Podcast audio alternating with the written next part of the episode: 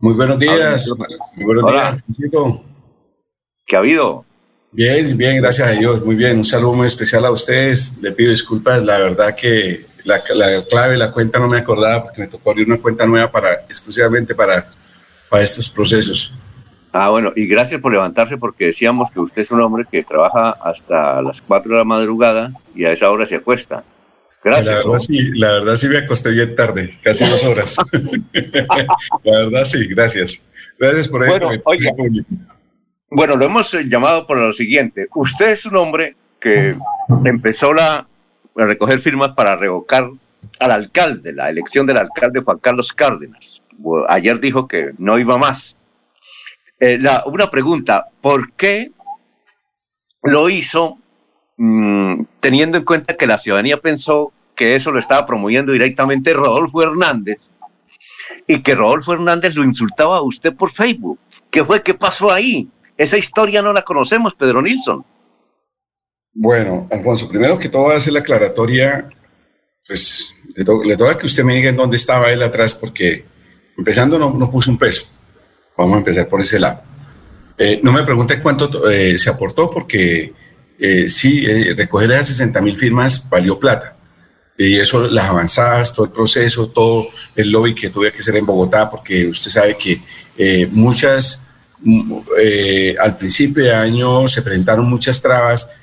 a nivel nacional montamos una, un grupo un grupo eh, de revocatorias a nivel nacional con 75 municipios a nivel nacional, Medellín, Bogotá, eh, Cúcuta, eh, Aguachica, Barranca, Bucaramanga, todo ese proceso. Ese proceso de la revocatoria todo lo decidió fue Pedro Nilsson Amaya, que después se fue acercando un grupo, un grupo de, empresarios, líderes, todo ese proceso, y nosotros arrancamos.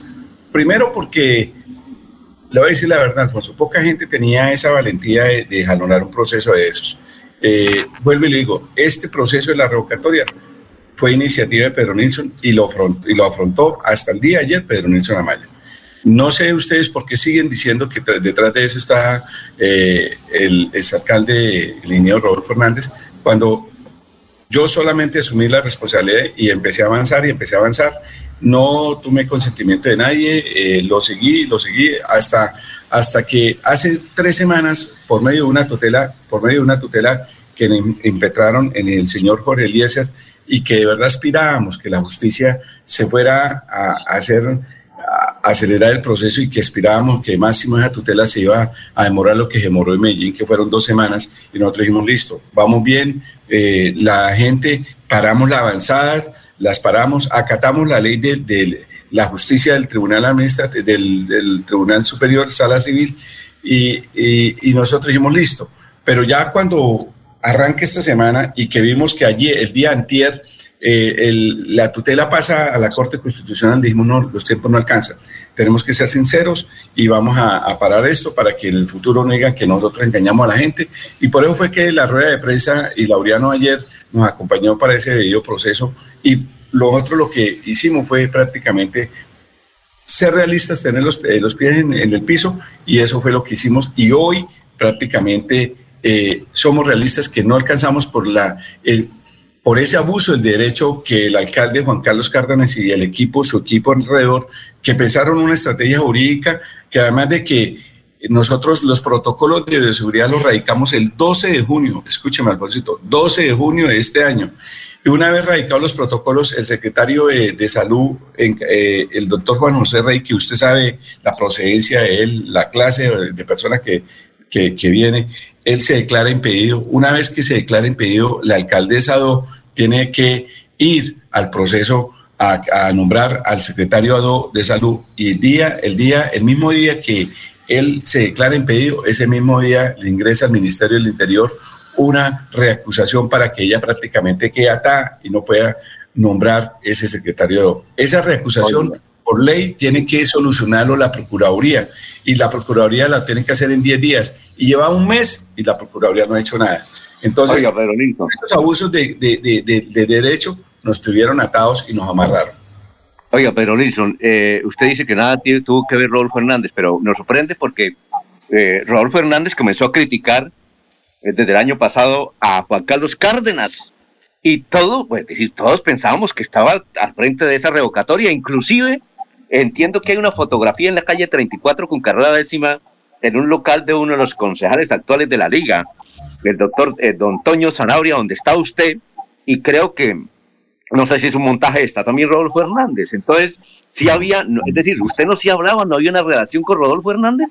No, ve, hagamos la aclaratoria. El local sí se tomó en arriendo, como se tomó otro local en arriendo al lado de la UIS, se tomaron, y que fueron sedes políticas y que nos lo ofrecieron a un a un precio muy económico, pero que yo sepa, él, la verdad está ahorita la foto que usted me dice, no ser que sea un montaje, pero yo, que yo sepa, o sea, todos los costos los estábamos asumiendo eh, unas personas, pero no, no, no, hagamos la aclaratoria que eso sí, el ingeniero Rodolfo no estaba. Ah, que coincidía que alguien estuviese ahí al frente, como vamos a recordar eh, cuando, cuando en la época de Lucho Borges yo tumbé el negocio de las fotomultas y él hablaba en la campaña el tema de las fotomultas, pero yo no ni hablaba con él. Yo ni hablaba con él. Pero eh, ya que ustedes tocan ese tema, coinciden, pero yo vuelvo y le digo, en el 2015 yo hice todo el proceso para dañar el negocio de las fotomultas de Lucho Borges, que eh, con el, señor Rafael, eh, Rafael, que era director de tránsito, y Rafael, Horacio, Núñez. Rafael Horacio Núñez. Y yo fui el que hice todo el proceso jurídico, pero vuelvo y lo, comento, él hizo la campaña que la fotomulta, las fotomultas, y yo nunca nos chocamos los dos, nunca hablamos los dos, pero él prácticamente su campaña la hizo que la fotomulta es que la fotomulta de Bucaramanga, porque él estaba dando piedra en ese momento a Lucho Borges y a todo el equipo de trabajo. Pero vuelvo y le digo, en este momento, todo el procedimiento, por estrategia buscamos el local, no lo dieron muy barato, fue baratísimo, que prácticamente le dieron, ojalá y paguen el servicio que, toca pagar ahí, no más. Pero fue coincidencia, no, no, no es que él hubiese estado detrás, mm, que empezó a hablar que, que, tocaba apoyar la revocatoria.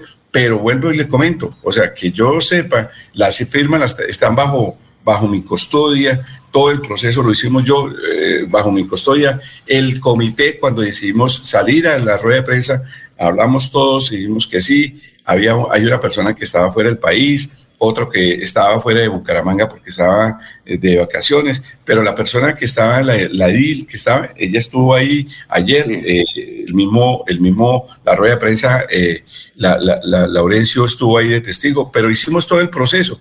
Conclusión, por estrategias del abuso del derecho, no pudimos seguir con el tema de la revocatoria. Eso sí es claro. Eh, Jorge tiene preguntas o Laurencio. Sí, Alfonso, el señor Pedro Nilsson Amaya, es decir, eh, todos los recursos fueron puestos por usted, la logística y todo, y ninguno incidió en eso, a su eh, prácticamente el 90% fue puesto por mi pecunio. Pero sí fue cierto, eh, hicimos como un proceso, una pre-campaña, eh, aspirábamos que fuera la etapa hasta el final, porque una vez la recolección de firmas, nosotros registrábamos los libros, los libros, eh, las cuentas claras, transparentes, igual nos toca hacerlo ahorita la otra semana, eh, esa plata no va a ser desembolsada hasta la etapa de la firma, no es desembolsada, pero si el proceso seguía con la consulta y después la revocatoria, esa plata sí podía retornar a, puede ser desembolsada. Pero como hasta el proceso de las firmas, mm, así nos toca entregar cuentas, nos toca entregar todos los libros, todo el proceso, esa plata no, la registraría no, no desembolsa ni un peso. Hagámoslo, hagamos la aclaratoria para que después digan que era un negocio que yo quería ir. Sí. Entonces, ¿Y, cuánto le, y eh, Pedro Nilsson, ¿y cuánto le valió lo que hasta ayer se cumplió? No, más o menos se, se eh, más o menos invirtió como unos 24, 26 millones de pesos.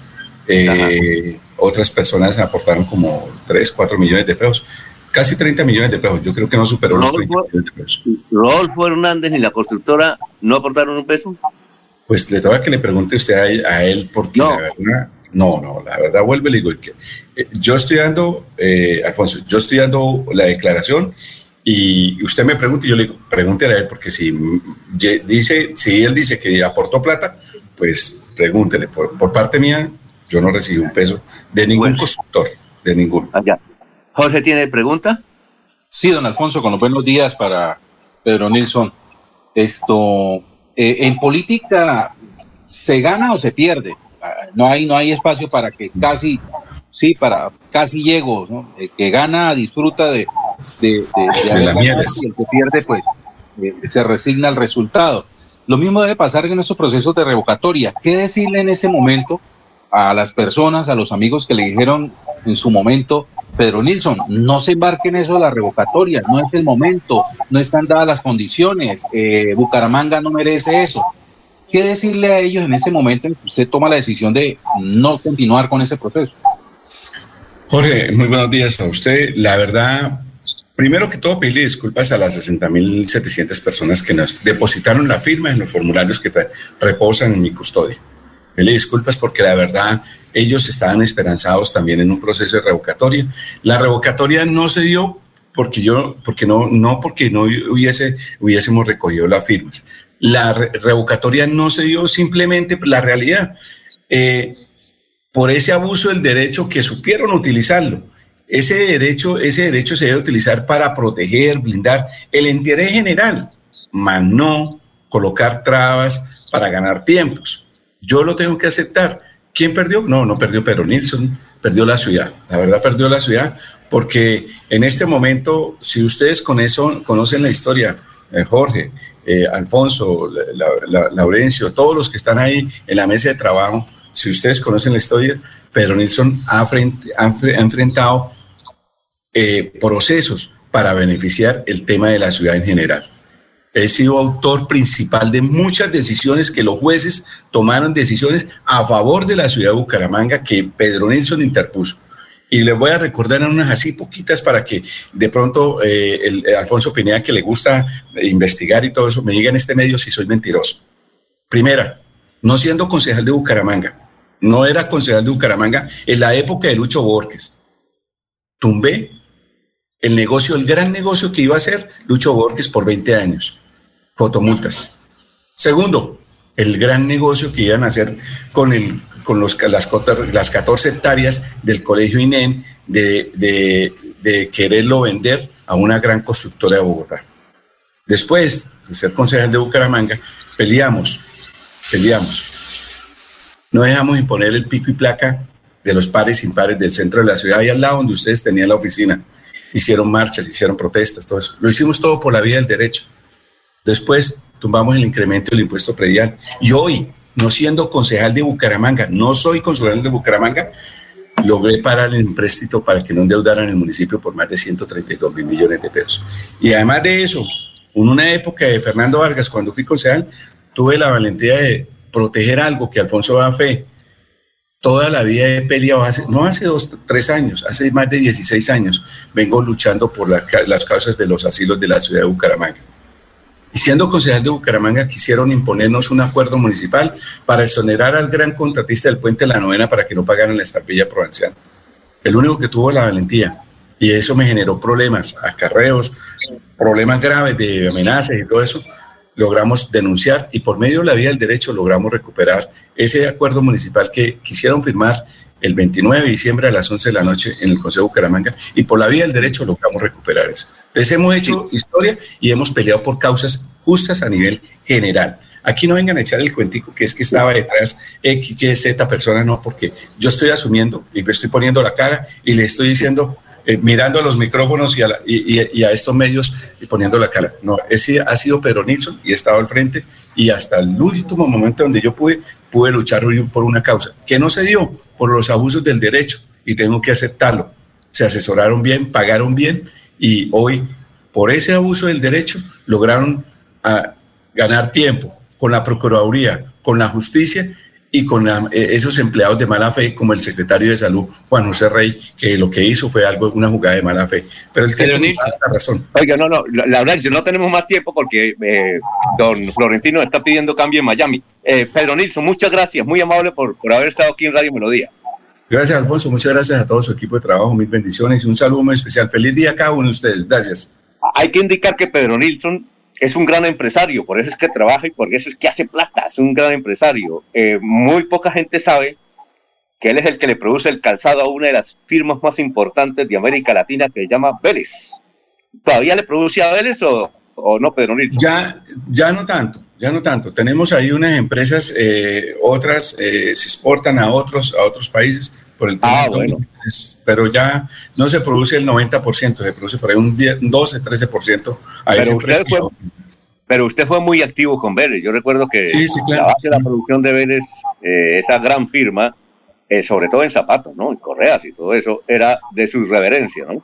Sí, claro. Nosotros del año 2003 al 2010 nos fue muy bien y gracias a esa empresa, la, la, marca de zapatos, la empresa de calzado se posicionó muy bien a nivel de aquí Bucaramanga y tengo que reconocerle gracias a Vélez o nosotros que hicimos muchísimo aquí en Santander.